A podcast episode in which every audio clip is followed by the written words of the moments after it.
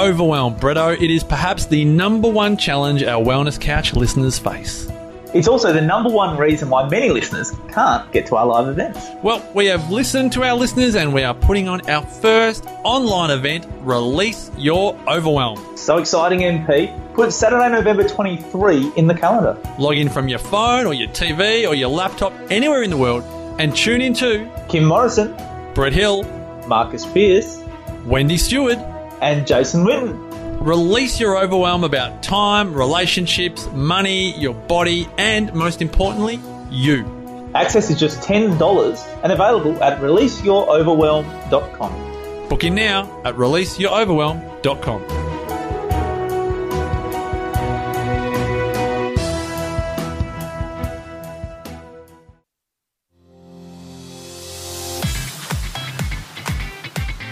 time to be the queen of your stress.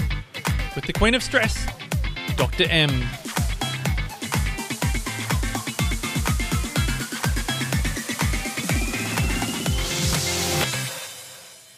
Hey there, BQS listeners, and welcome to today's episode. I'm Dr. M, and this podcast is designed to help inspire change in how you see, manage, and use your stress. So you can be the queen of your stress, not your stress being the queen over you. In today's episode, I'm very excited to be continuing the Q&A session that I recorded with the amazing Dr. Damian Kristof. For those of you who've been following along on the BQS journey, you would have known that we actually had a live event in Shellharbour in October 2019 that we were inundated with so many questions at the end of said live workshop that uh, Dr. Damian and I decided that the best way to answer all of those questions was to record a podcast that we could release over the five episodes that will be getting released over the BQS network. So I hope you enjoy today's episode. It is third part, what will be a five part series of all the questions and our answers to those various questions from our head, heart and gut first workshop in Harbour uh, in October 2019. For those of you who are not familiar with the amazing Dr. Damian Kristof, he's an amazing naturopath nutritionist and, and, an amazing chiropractor. He is a regular on Triple M in Melbourne. He has had his own television show called Downsize Me. He is the co-founder of the Wellness Couch, which is an amazing podcast channel, which is the channel that BQS is currently hosted on. He does a plethora of other things as well, and he's an all-round great guy. And I'm very, very blessed to call him one of my dear, dear friends. So enjoy today's episode. It is the third part of our five part series of our Q&A special from Head, Heart, Gut First. Where I want to go next, DK, is that there was a question around kids' stress and, and how to best manage kids that are stressed out. And what you've just said brings me to one of my thoughts around that when it comes to kids that are stressed is one of the first steps you can make sure that you're doing is spending quality time with your kids, which I know in busy yeah. lifestyles that sometimes can feel like that's almost impossible, but particularly around meal times. I mean, I think about one of my mum's favourite sayings, one of Yoda's favourite sayings is feet, one of hmm. her favourite times is feet under the table. It's having her people, we're all sharing a meal, we're breaking bread, we're having conversations. That very much was part of our upbringing was dad would get home at a certain time, we would all sit around the table. Sure, I'd be trying to watch the television over mum's shoulder, but you know, we, we had conversations around the dinner table and, and I think in today's busy lifestyle is often people are eating at different times. Uh, they're sitting kids perhaps in front of or kids aren't putting screens down while they're while they're eating and and for me one of the best ways to start helping kids with their stress is actually a to be spending quality time but also having that engagement whilst eating and i think that's really important for adults too right? Because we, we can we can get into a habit of eating on our own all the time. Yeah totally. Totally. Yeah, sitting down with people is one of the greatest do, and we've got a little gratitude rattle that we have at home, and so mm. we'll sit down and be having, and we'll pull out the gratitude rattle, and you, you rattle it, and then you, you give gratitude, and ours to give three gratitudes uh, a day. We don't always achieve it, but you know, it doesn't mean we're not grateful. Um, but we'll, you know, we'll do our little rattle, and then um, and give give some gratitudes about Beautiful. all the great things that we have. I love that. And the other thing we used to do was love and learns around the table too. So what did you love today? Which what, what are you grateful for? And also, what did you love learn today? It, yeah. Because one of the things that that achieves love is for, for within family space. If you're actually not used to, ha- this might sound might sound funny. I know I've had moments like this where you're like, oh, what are we going to talk about? Because if you're not used to actually conversing with your family, this is actually a really nice conversation starter because then you can continue the conversation from there um, and get to know what each other have done throughout the day as well, which is super important. Um, and and I think that that's when it comes coming to kids and their stresses. That's one of the most in, important uh, important first steps, amongst other things as well, which we might touch on as uh, as we continue today's conversation. One of the questions that came up, DK, was uh, can stress cause uh, can it aggravate autoimmune diseases? Uh, absolutely, yeah, of course. Um, so quite often when people ask that question, they ask in the vein of you know emotional stress. Mm. That's what their primary process is, is in around you know stress. Uh, you know, stress is an emotion, yada yada yada. But you you know described it beautifully in presentation, Dr. M. That there's three types of stress. Mm-hmm. So you've got chemical stress, emotional stress, and physical stress. And each of those scores are the things that, as chiropractors, we talk about those causes of subluxation, or, mm-hmm. or let's put context around that. So subluxation isn't almost dislocation, which is what the medical profession would call it. In a chiropractic, we refer to subluxation as a dysfunctional or a poorly moving in the spine that is now affecting the nervous system. So you can that and you can take that out to any joint in the body. Uh, but generally, uh, from a chiropractic perspective, we're talking about the subluxation of the spine. In other words, the dysfunction of the spine affecting the nervous system. So, in any wherever there is stress, whether it be physical, mental, and emotional, chemical, we're affecting the nervous system, and and then the of the nervous system to adapt to the environment, uh, and so on and so forth. So, if it's a chemical stress, let's consider like food, for example, and of course that can affect um, autoimmunity. Um, and if we're talking about, you know, uh, physical stress, it could definitely be affecting the nervous system. There's no doubt, um, and then of course be affecting the immune system, and then of course being um, autoimmunity. So we should always be considerate the fact that all types of stress can actually affect the nervous system and the immune system. Mm-hmm.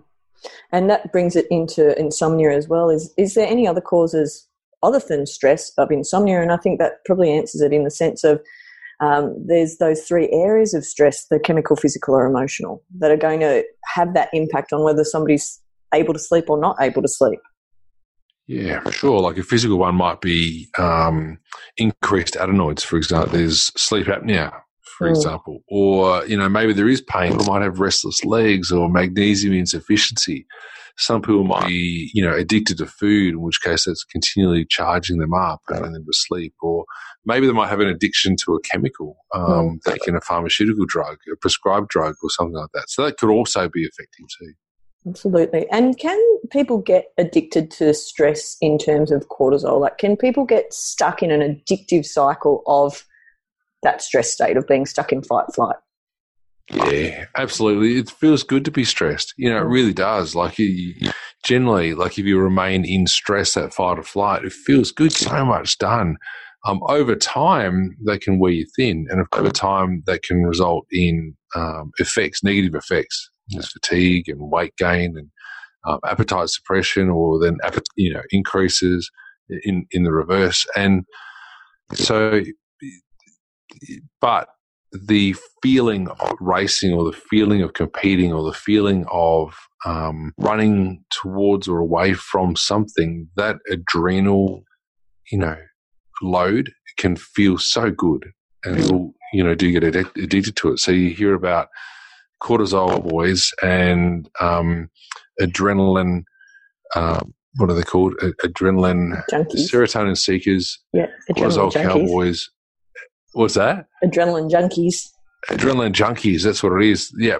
Or, you know, absolutely.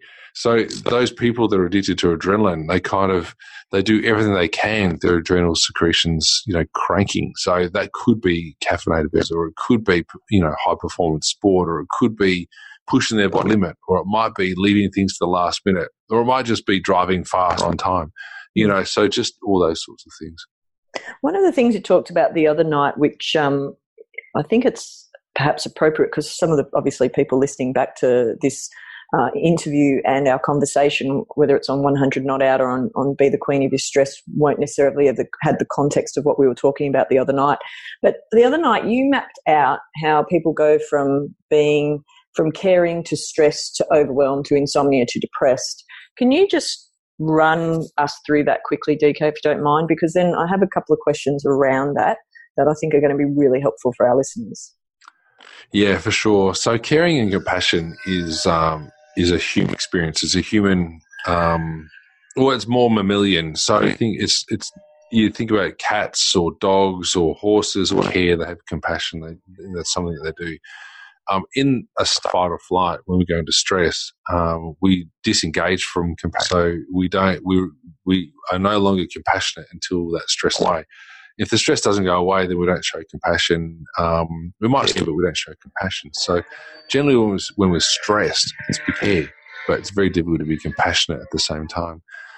Um, graduate up. So in other words, if you never really reset that stress, that, that when you've had a sleep, the next day when you wake up, your level of stress, your set point, your base level of stress has actually wound up. It's actually um, it's it's spiraled upwards. So you, you kind of graduate to the next level. So the next level of just being stressed is kind of overwhelm.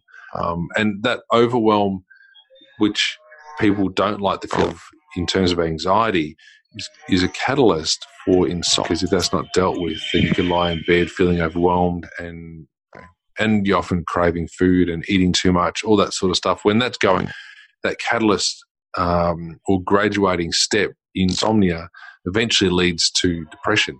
And so when you're not really well, you decrease your manufacture and availability of serotonin. And so essentially you start to crave more foods to eat foods, which makes you more sleepy. And then so you start to eat more foods because serotonin, dopamine hit that you get from eating food um, make you feel better. But then you become reliant on a medication. In other words, medication becomes food or food becomes the medication. Mm. Um, and then depression spirals out of control. So the exact reverse of that test needs to take place to get people out of depression. It's not just taking a tablet. It's uh, it's achieved from you know marching through change and shift and, and graduation. Mm. Now, of course, when I'm recording this, you guys might be getting a little bit of background noise because a work site next to me has decided now is a very appropriate time to be sawing something very loudly. So I apologise if there's background noise at the moment. Um, to that, there was a question around um, extra things that you should be doing to get out of a stress state. So if you are in that depressed state, um, let's have a conversation around some key things people can be doing to shift that. The depressed state? Yeah, so so if somebody's yeah. in that last stage, if they're up to that stage where they're the depressed, what are some things that you would suggest people are doing to start moving back towards the caring end of the spectrum? Yes. There's a few things, and some. It's best to start with that stuff too, because when you're depressed, it's hard to see the wood from the trees, and it's you know very. It's not, it's not a great place to be. It's not a great way to feel. Um, you know, from an empathetic perspective, I, I understand what talking because we've all had periods of depression in our life, and some people go through depression. It, it, can take a long time to come out of it. But one of the greatest things that you could do is increase serotonin, but not through a medication. Increase your serotonin through thing, um, through getting outside and getting some sunlight, making your sunglasses aren't on in the middle of the day so that you're actually getting light um, affecting the pineal gland for manufacture of melatonin when you're asleep, so you actually start to manufacture more of your own serotonin. So there's a few little hygiene things that you do. So um, breathing's important. So lie flat on your back on a posture pole with your arms stretched out uh, in kind of the shape of a crucifix. That would enable you to regulate your sympathetic nervous system to go back into a, a parasympathetic, which is really healing and it's a great place to be. So breathing is great. Lying flat on your back on some kind of a foam roller or posture pole, your chest muscles out. Um, walking every single day, taking glasses off, um, laughing lots. These are all things to to move back towards insomnia, away from it, and then move towards anxiety, uh, and then again towards stress, and then compassion. Mm. Uh, finally. I love that. And I had an interesting question which did make me smile a little, and it speaks exactly to what you were talking about. Somebody asked if if uh, getting in the sun is important, but I can't walk because I don't have time, is it okay to sunbake in the backyard? And before you answer that, one of the things that came to mind for me was if you have time to be in your backyard, you have time to walk. Was the first thing that came to mind. But um, what are your thoughts around sunbaking in general? Well, the old roast is, uh, I love it. Like, to be honest with you, I love it. But obviously, we know enough about the sun uh, to understand that it also damaging consequences. So you don't want to be baking to the point of the winning. Um, and just because you do get sun, it doesn't mean you're going to get cancer. That's that's a misconception in advertising on the part of uh, of what we see on the television these days.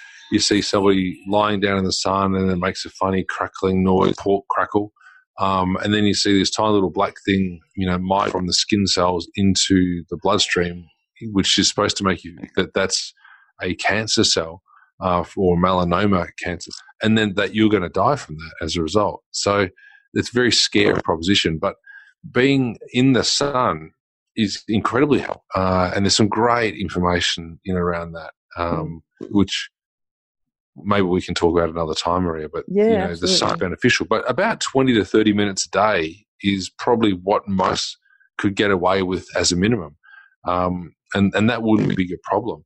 But the sun is so healing, so beneficial to the body, but it does burn the skin if you're out there in the sun for too long. And that's it for the third part installment of our five-part series of Q&A with the amazing Dr. Damian Kristof. To find the amazing Damian, you can find him on drdamiankristof.com or on 100 Not Out, which is his podcast with the amazing Marcus Pearce. For those of you who want to join our BQS movement, make sure you pop that in the search bar of Facebook and you'll be able to request to join our closed Facebook group. And to be able to do your eight ball quiz, make sure you jump onto www.thequeenofstress.com. That's it for this week, BQS listeners. Bye for now, and I'll catch you next time. Well, that's it for today's podcast, BQS listeners. Thanks again for joining us. Remember, if you would like to subscribe, make sure you hit subscribe on iTunes. And if you want to stay in touch, check out our Facebook page, The Queen of Stress, or on our Insta, The Queen of Stress. For more information and show notes, be sure to go to thequeenofstress.com to continue our journey together. Hope you have a fabulous week, and I'll catch you next time.